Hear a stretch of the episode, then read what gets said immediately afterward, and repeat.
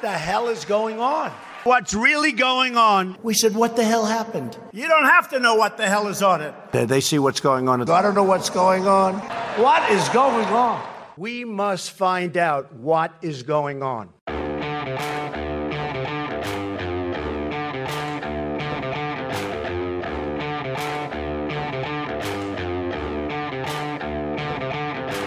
Hi, I'm Danielle Pletka. And I'm Marc Thiessen. Welcome to our podcast, What the Hell is Going On? Marc, I'm becoming so weary. What the hell is going on? It's a better question with every episode, let me tell you. Well, first of all, uh, what the hell is going on is that we've been doing two podcasts a week during this coronavirus lockdown because what else are we going to do? But uh, we're going to we're getting entering the summer months. Our normal uh, pace is one podcast a week, so we're going to pull back and uh, do one podcast a week unless we get some really really interesting guests and uh, want to throw one more out at you. So just for a programming note, if you've been listening to us twice a week, you're going to get one podcast uh, instead of two. And uh, uh, one more housekeeping note for everybody. So this week, technology was not our friend. So we apologize for some of the sound quality issues that are on this podcast. We hope, at, I believe, the substance more than makes up for it, but we're working to get better. Excellent. So, Danny, what the hell's going on this week? So one of the things that we've been talking about this last week, our country has been talking about is, and you were writing about in the Washington Post, is the aftermath of the George Floyd murder. Not just the peaceful protests, but the violent riots, the creation of, uh, of an autonomous zone named Chaz in uh, in Seattle. It sounds like a Saturday Night Live routine. Um, what the first thing they did, Danny? Yeah. They built a border wall. so when, when the first thing that the autonomous zone did is build a border. So I guess uh, Donald Trump is vindicated. Irony is dead. But what we really, I think, settled on is the national conversation about racism, systemic question mark, not systemic, and about whether we need police reform. I mean, that's what the political conversation has been around. I mean, you you wrote about this. I found your article and actually a few others that I read on the question of what's stood in the way of police reform thus far really interesting. Well, thank you. So, I mean, the everyone's looking to Washington to see what is Washington going to do about this problem because you know our natural reaction is whenever there's a problem is what is Washington going to do? But you know, if you look at the cities where there have been controversial deaths of African Americans at the hands of police officers. One, uh, they are all in cities, almost all exclusively in cities run by Democrats. and they are and the police officers have been invariably protected by collective bargaining agreements that were reached with the police unions so the barrier to getting rid of good cops is not policies in washington it's not the trump administration it's not Republicans or Democrats in Congress. It's these collective bargaining agreements that are negotiated between local Democratic officials and public worker unions, in this case, in the case of the police. There was a Duke Law Journal study that looked at 178 police union contracts and found that most of them interfered uh, with the effectiveness of mechanisms designed to hold police officers accountable for their actions. So, if you want to root out the bad cops, and this is a different question that we need to discuss, which is is the problem that we have a few bad apples that need to be rooted out, or is the problem of that there's systemic racism in the police? But if you believe, as I do, that most police officers are good people who can't stand the bad cops, know who the bad cops are, want to get rid of the bad cops, what's blocking them is in Washington, it's collective bargaining with the police union. Uh, from what I've read about this, and you know, I, I, obviously know less about this than, than you do, who's been writing on it. But from what I've read about this, there's a pretty persuasive case to be made. I got to tell you though, watching the the spectacle of the demonstrations going on in New York City and Mayor De Blasio's absolutely ridiculous posturing reminded me of 9/11 remember when everybody wore NYFD and NYPD hats? Remember when that was the thing? First responders were our national saints.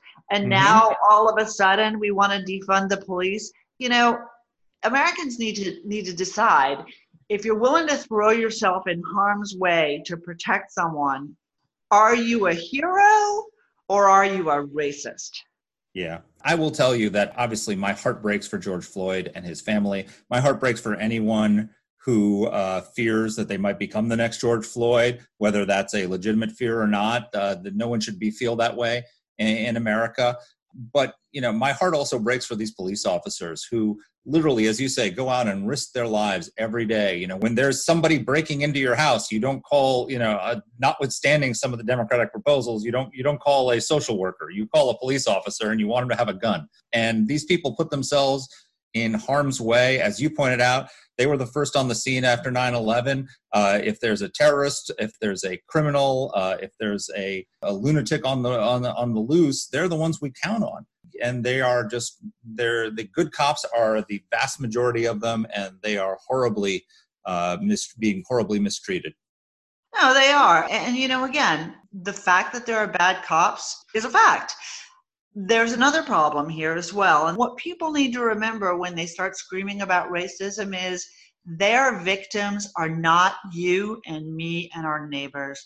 Their victims are their neighbors in poorer areas of our country, and the people who are going to suffer the most from the ridiculously hysterical nature of this debate, as opposed to a reasoned, serious debate that brings in the kind of reforms that we need to see, are those minority communities. You know, if somebody decides to defund the police in my neighborhood, yes, I think it's stupid. I'll wonder why I'm paying taxes, but it's not like I will be in peril tomorrow or the next day.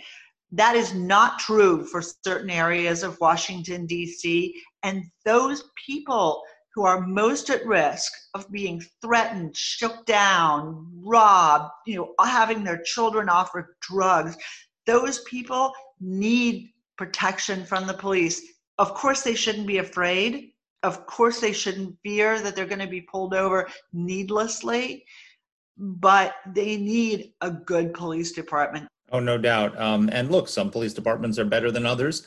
There's no doubt. There's some that have deeper problems, and uh, they need better training, and they need and they need. We need to have the ability to fire bad cops. I mean, the problem with collective bargaining is that first of all like you know a lot of these police chiefs that are you're seeing on the news now defending their departments are african american you think that they really want to have a police department that hurts african americans of course not they know who the bad cops are they can't fire them we have to empower police chiefs to fire bad cops no, look at look at what happened in Atlanta. Look at the Wendy's that got burned down. The police mm-hmm. chief in Atlanta that quit a woman, a progressive, very well respected woman.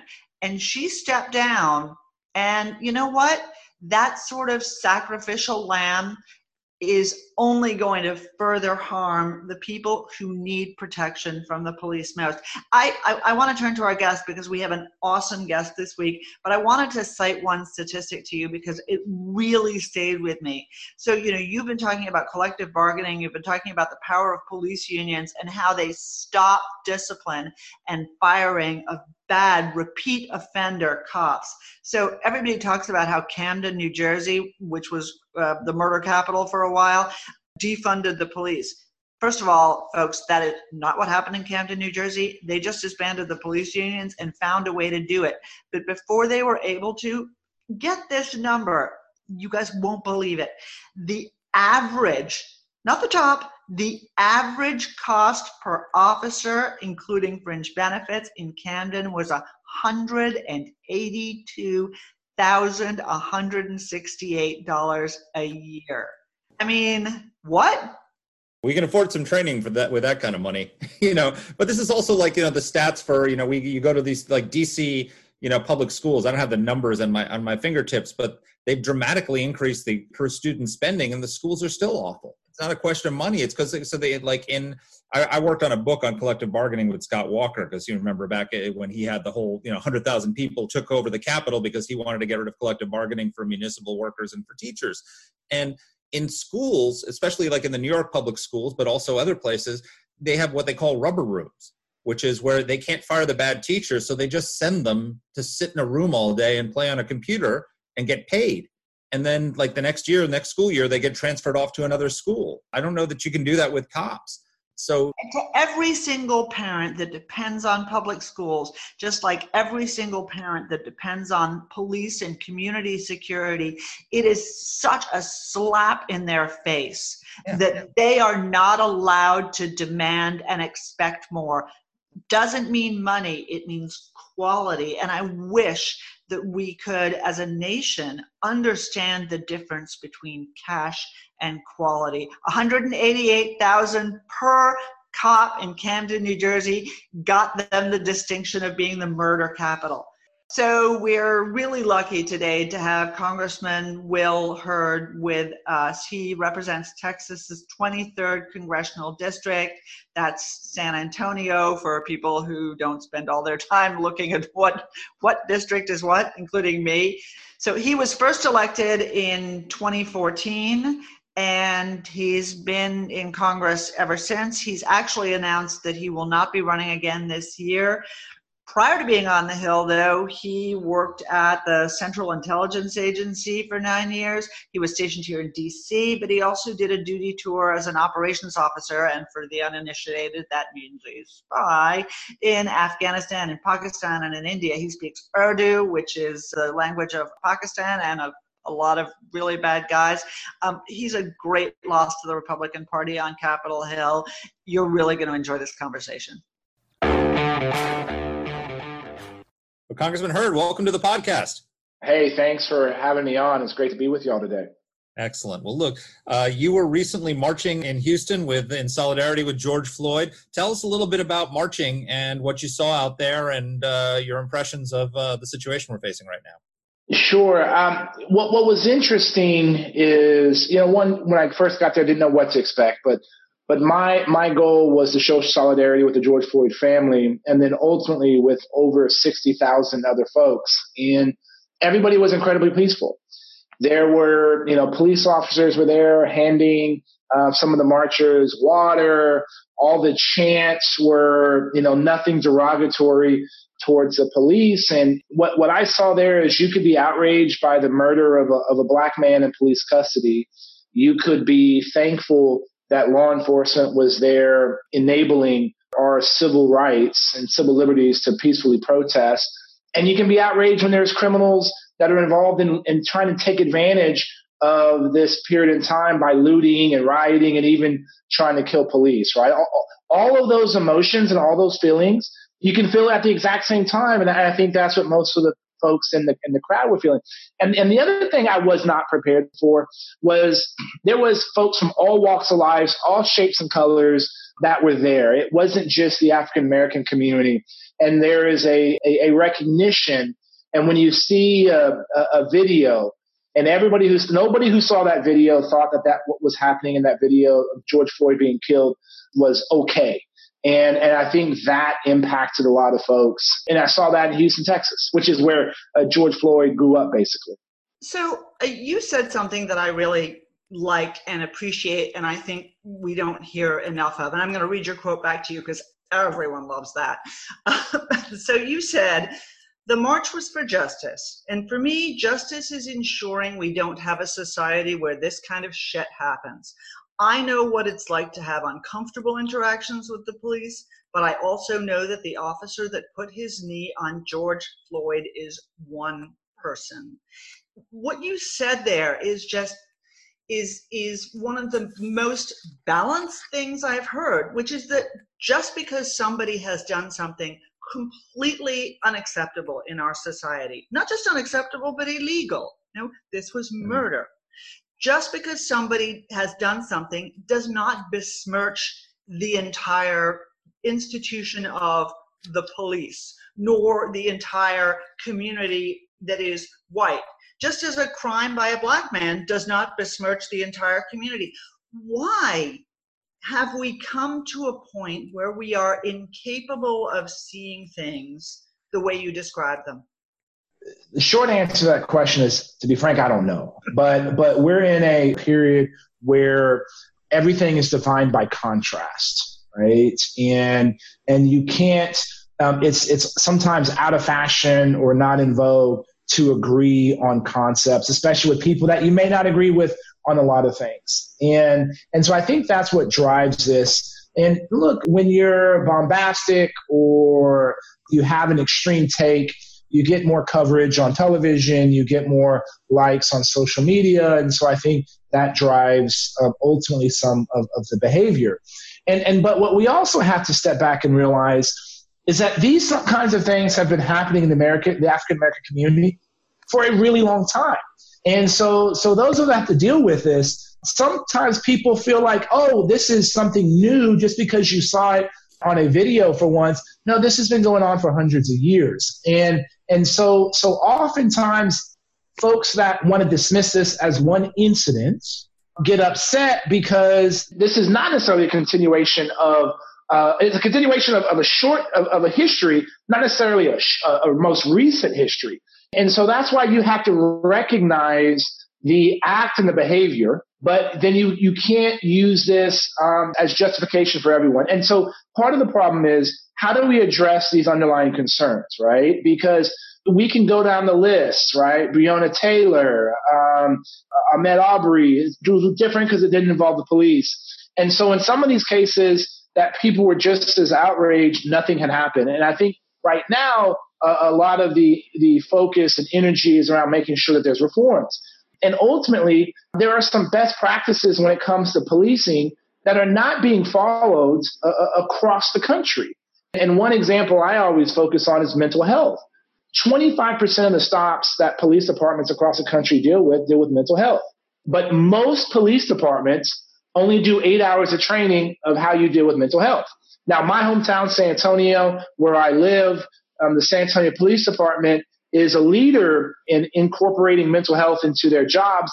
There's a great documentary on HBO called Ernie and Joe, and it's about these two guys that have built this program within the San Antonio Police Department. Every police officer in the San Antonio Police Department gets 40 hours of training when it comes to mental health.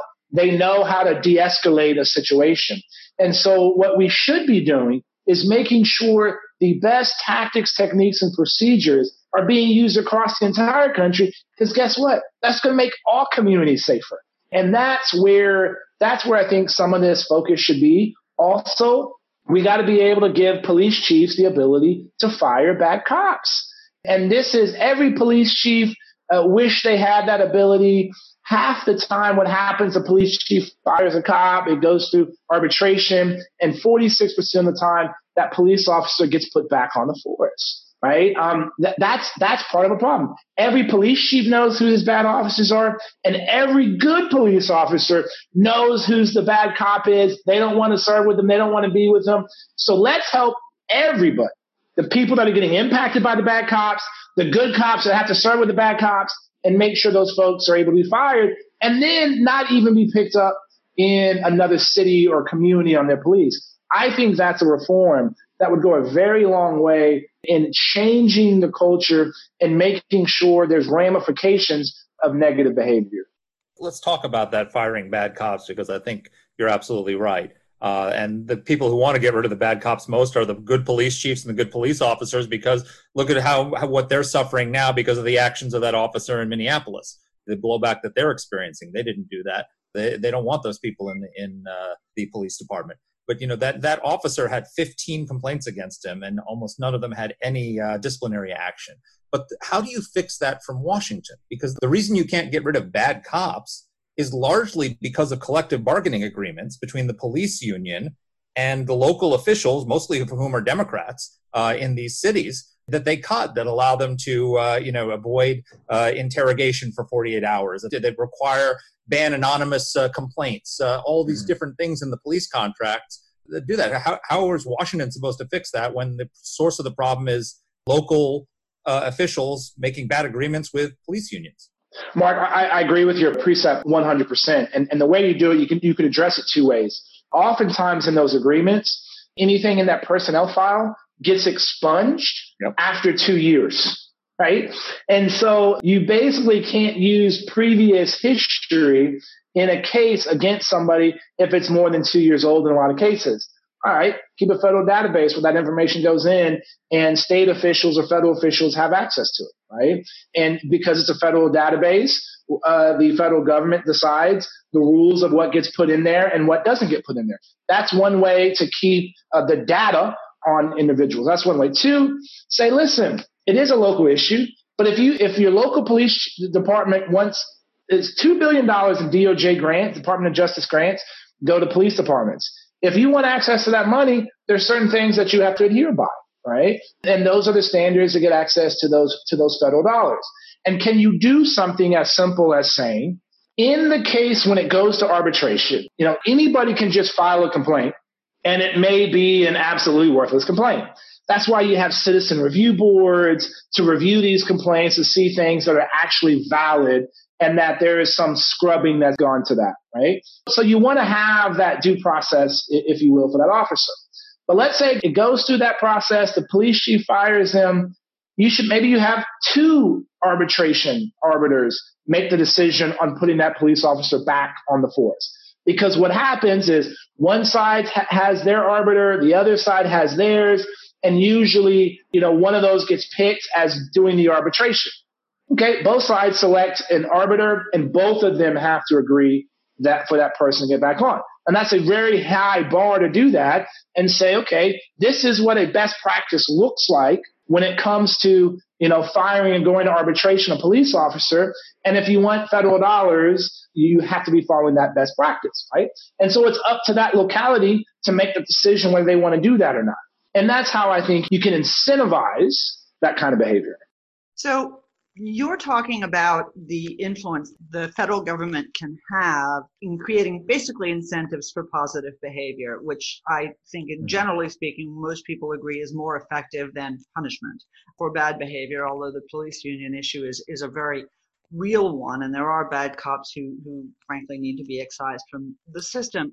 I have sort of two quick questions for you. The first is Do you think that the emphasis uh, that we've seen especially coming from the House leadership, on federal solutions is the right one, or do you think that localities need more power to deal with this? And then I want to come back to you on a on a procedural question in the House too. Sure. Um, look, I look to organizations that have the expertise in what best practices ultimately are. There's an organization called CALEA, the Commission for the Accreditation of Law Enforcement Agencies. These are police officers that make up this entity that decides what these best practices are.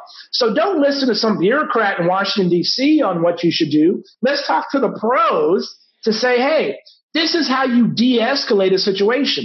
This is what use of force should be used. This is how an officer decides to determine whether they're being they're focused on bodily harm, right? Like let's look at those entities and decide what's best, right? Like look, I, I spend a lot of time on, you know, my background is in computer science, right? I, I help build a cybersecurity company. I do a lot on, on artificial intelligence, things like this. And, and when you look at standards in the technology world, you look to, to NIST, the National Institutes for Standards and Technology, to say, hey, these are the best practices. They evolve over time right? The way we defend digital infrastructure today is different than the way we defended them before. We need a similar body. And the closest body I think we have is CALEA. Every Department of Justice has had some commission. Um, under President Obama, it was called the 21st Century Policing Commission. Under President Trump, um, it was constituted in January. It was the Commission on Law Enforcement, right? You could have folks that and decide, hey, based on what we've learned to date, Here's what we have. Oh, and by the way, let's start keeping track of some of this crap, right? Like we talk about no knock warrants. Do we have an idea of how many times no knock warrants are done? Like, are the judicial system, are they just looking at no knock warrants in a pro forma way, similar to what we saw with FISA, right? Like, so there are some other elements in there that we can do. So anyways, but, but that's where I think get to the experts, have the experts tell us what is the right thing to do and then go from there. And, and again, I prefer not to listen to some bureaucrats in Washington. Okay, so Congressman, you said we owe it to the men and women who protect us to prevent a few bad cops from soiling the reputation of the entire force, and that's what we've been talking about. How do we get rid of the few bad cops who are causing the problem? But the left doesn't see it that way, and Black Lives Matter doesn't see it that way. What they say is it's not a few bad cops. Policing is systemically racist, and our country, for that matter, is systemically racist. Do you see the system as systemically racist? And as an African American, you've had experiences with the police that have been less than ideal that I probably haven't had as a white American. Talk to us a little bit about systemic racism. Let's take a place like San Francisco, right? San Francisco after World War II, there were places where African Americans weren't allowed to get FHA loans. Um, there were communities that were built that weren't allowed to have black people apply to try to rent those homes, right? This is super what everyone would consider liberal, progressive San Francisco. And we're talking 40s and 50s. And you can fast forward to, to 1968 where a lot of those things were still going on and that, that, that stuff was still happening even in the 70s. So while a lot of those things have been taken off the books today, the ramifications of those previous decisions are still having an influence. And so, so here's what I know. I know that there is training that would make sure a police officer has the best chance of making the right decision in a sticky situation. I want to make sure that officer does that. I know that when a unarmed person is killed in police custody, that's unacceptable and something like that should never happen. And so you address those issues. Things like defunding the police is actually going to make our communities less safe, which is the exact opposite of what we're trying to do. And we have to address, like, is there racial bias? Absolutely. How do you address those? How do you deal with those? You know, I, this is, if I knew the answer, it wouldn't be happening. But yeah, it, it, it still happens. But I, I, again, I don't think these things are, are mutually exclusive. One of the things that in the same vein has become divisive, you said at the beginning of our conversation that basically everybody has gone to the mattresses. Everybody's gone to their different bunkers. We can't find a way to speak to each other. And even on the Hill, where you could talk to each other about COVID, we can't talk to each other about race or racial injustice or police reform. And one of the things that I wonder is what this means for the Republican Party. You are a black man in the Republican Party. You are not the majority of the party. Most of the party doesn't look like you. Now, for me, I'll tell you, I actually do live by Martin Luther King's words. I don't think about these things. I don't notice. I don't care. I really don't. You're black, you're white, you're purple, you're green. As long as you're doing what you're supposed to be doing, I'm very happy. But for a lot of people, one of the outcomes of, yes, this George Floyd fight, but also what went before it, and in many ways, the Trump presidency, has been the notion that if you are a Republican, you are a racist. Help me. I mean, what do you say to that? Well, first off, um, unfortunately, we've had some Republicans, again, some Republicans, say racist, misogynist, anti-Semitic, homophobic things, right? And, and so, so first off, don't say those things. Two, we have to show up in communities that Republicans haven't been in. How has a black Republican been successful in a 71% Latino district, right? My district is 29 counties, 820 miles of the border, 71% Latino. It has been a district since 2016, has gone back and forth RD, RD, RD. And I've held it three cycles in a row to include the blue wave, to include in the the Year of the Woman, to include all these times where everybody heralded my demise. And, and the way I've done it is by showing up. When I'm in Eagle Pass, which is, you know, probably 90% Latino, 95% Democrat, when I show up, right, the first time I went, it was during a, a Tardeada, which is an afternoon party, and there was about 700 people at this event and uh, 212 people came up to me, and I know it was that because the person that told them to count and they all asked me the same question. They said, why are you here? Now, the, what I call the professional political class, the people that run races and pollsters and stuff, they would say, okay, this is a Latino community. They're probably Catholic. Catholics are pro-life. You should talk about your pro-life credentials. No, no, no. My answer to that question of why was I here, I like to drink beer and eat cabrito too. Cabrito is, is barbecue, right? And the second time I showed up, people would shake my hands. Third time I showed up, people would walk by and whisper, I'm a Republican, right? and then fourth time I showed up, they'd tell me a problem. Fifth time, I'd, I'd say how I solved the problem, right? So the way we improve the Republican brand is, is to show up the places we historically haven't shown up. And guess what? When people like uh, Vice President Biden makes comments that shows that they're taking for granted uh, communities of color, we can't capitalize on it because we haven't spent spent time in, in those communities, right? So so how have we articulating how conservative principles have specifically helped communities of color, women with college degrees that live in the suburbs? I, I've looked for that stuff, and to be honest, that stuff doesn't exist, right? We should be talking about education in Texas. You look at school choice, and we have seen since 2014 to now, uh, Latino kids, their, their performance on tests have like been drastically better. Light years better. There's no question. Oh, and guess what? More than 70% of the kids that are, are in, uh, our charter schools are Latino kids, right? So, but, but we're not talking about how these principles are actually impacting uh, many of these communities. So we just got we just got to do a better job taking a message. And look, I will say that if the Republican Party doesn't start looking like America, there's not going to be a Republican Party in America. And why should everybody care about that? That competition of ideas is what has made our country great. And Danny, to go back to your first question, right? Why is everything black or white, you know, red or blue? I think it's because of the way our electoral system is designed. Right? When, when this cycle, let's say maybe 40 seats, are in play. 20 years ago, that number was like way over 75, almost to 90. 10 years before that, it was, it was like 115. 10 years before that, it was like 150. When 85% of congressional seats are decided in a primary, whether it's Republican or Democrat, that means that the only way you win an election is by creating contrast. And if you win an election by creating contrast, what are you always doing? creating contrast, right? And, and so ultimately, I think if more districts were like mine, that were truly 50-50, then, and, and I get rewarded for solving problems. I get rewarded by being inclusive and talking about solutions that solve everyone's problems, right? I think we'd be better off. Now, this is something that would have to happen in 50 states all at the same time, and, and to be frank, it's probably unlikely. But I think that's something that would address this issue, and, and we can go back to recent history to show that that was the case.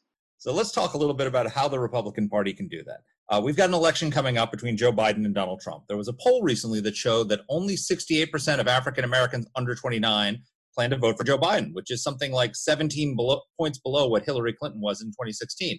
They're not really happy with Joe Biden or with the Democratic Party. Only 13% say they're going to vote for Donald Trump. But this is a guy who, if you look at it on paper, it's like everything with the Trump presidency. If you just look at it on paper, not knowing who the candidate is, you'd say pretty good record.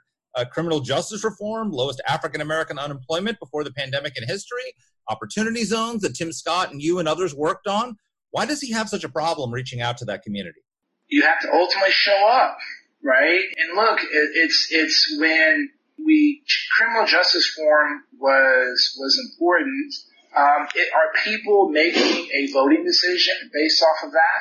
Um, I, I don't know the answer, right? Um, you know, in, in my district, when I've done polling, criminal justice reform is not one of the 10 things I ask people, you know, rank your 10 most important issues, right?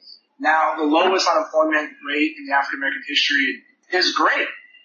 But right now in this recovery that we're seeing post COVID-19, the African American community is being disproportionately hit right? And and so so how are we how are we ultimately going to address that? And you can't address this is not something that you can fix three months before an election. I, I always tell candidates that are running across the country, showing up three months before an election is called pandering. you gotta be there all the time. And again, when I would show up in October, people would be like, "Oh, Will's back," because I had been there 17 times before that. Now, I listen to you. I know your background. I mean, you're a guy who's a lot like me and Marc and all of our friends. You served in the CIA. You care about the world. You care about our country. You care about conservative ideas. It depresses the hell out of me that you're not running again. Yeah, the Republican Party is going to look a lot less like you because you're not there. Well, well, well look, and, and, to be honest, it should be, right? But I, I will say this. Um, so in 2018, there was only three of us that were running that were the Republican candidate in the primary. Uh, this cycle was a lot more. I think we had 200, over 212 African Americans running. They haven't all gotten out primaries, but you have great guys like Wesley Hunt in Houston. Um, you have John James in Michigan, right? It, like, like there, there's more that I, I haven't met them all, right? Which is, which is a good thing. And look, my goal is to stay involved. When, when I left the CIA, a job that I loved and I was good at, right? My job was to collect intelligence on I was a dude in the back alleys at four o'clock in the morning, uh, recruiting spies and secrets. Best job on the planet. But I also had to brief members of Congress when I was overseas. And to be frank, I was pretty shocked by the caliber of most of our elected officials. And so I thought I could help the intelligence community in a different way by running for Congress. And, and now I think I can help my country in a different way in, in other areas, right? To continue talking about issues that are going to matter, right? Like, like cybersecurity, artificial intelligence, quantum computing. I, I don't agree with anything Vladimir Putin has ever said. But Vladimir Putin said, you know, whoever masters AI is going to master the and, and I agree with that. There's no second place when it comes to AI. And to be able to work on those issues, continue to work on those issues with companies in the private sector, that's going to be great. To be able to help academic institutions build a um, institute on technology and policy, taking young kids that may be a poli sci major and have them have a data analytics minor, and then have them come to Washington D.C. and work at the Department of Homeland Security one summer, and then at Amazon AWS another summer, and then you have a policy professional that understands both worlds because the technology change that we're going to see in the next 30 years is make the last 30 years look insignificant. It's coming. We have to be ready. We have to be able to take advantage of technology before it takes advantage of us. So helping to do that, right? Those are the things I'm looking forward to being able to continue doing. And talking about these issues still in the media, you know, like I said, I, I, my, my goal there is a, a quote I saw recently from, I, I don't know if the quote was actually about Reagan uh, or if it was, uh, if it was said by Ronald Reagan or if it was about Ronald Reagan. And he said, he said to learn, lead, and then leave. and, um, and, and I don't think these positions are designed to be in forever. Truly, thank you for your service in Congress, at the agency, in the government, and for what you do for the country. I hope you'll come back and join us on the podcast when you escape from the toils of Capitol Hill. we can have an even more frank conversation. You really were terrific. We appreciate your time. I'm really sad that Will Hurd is leaving Congress. He's a great member. He's a great leader in the Republican Party, and you know, as we can see, we need voices like him uh, to talk about these things because he brings rationality to the discussion that seems to have gone completely irrational. I guess one of the things that I asked him, and I I still don't understand.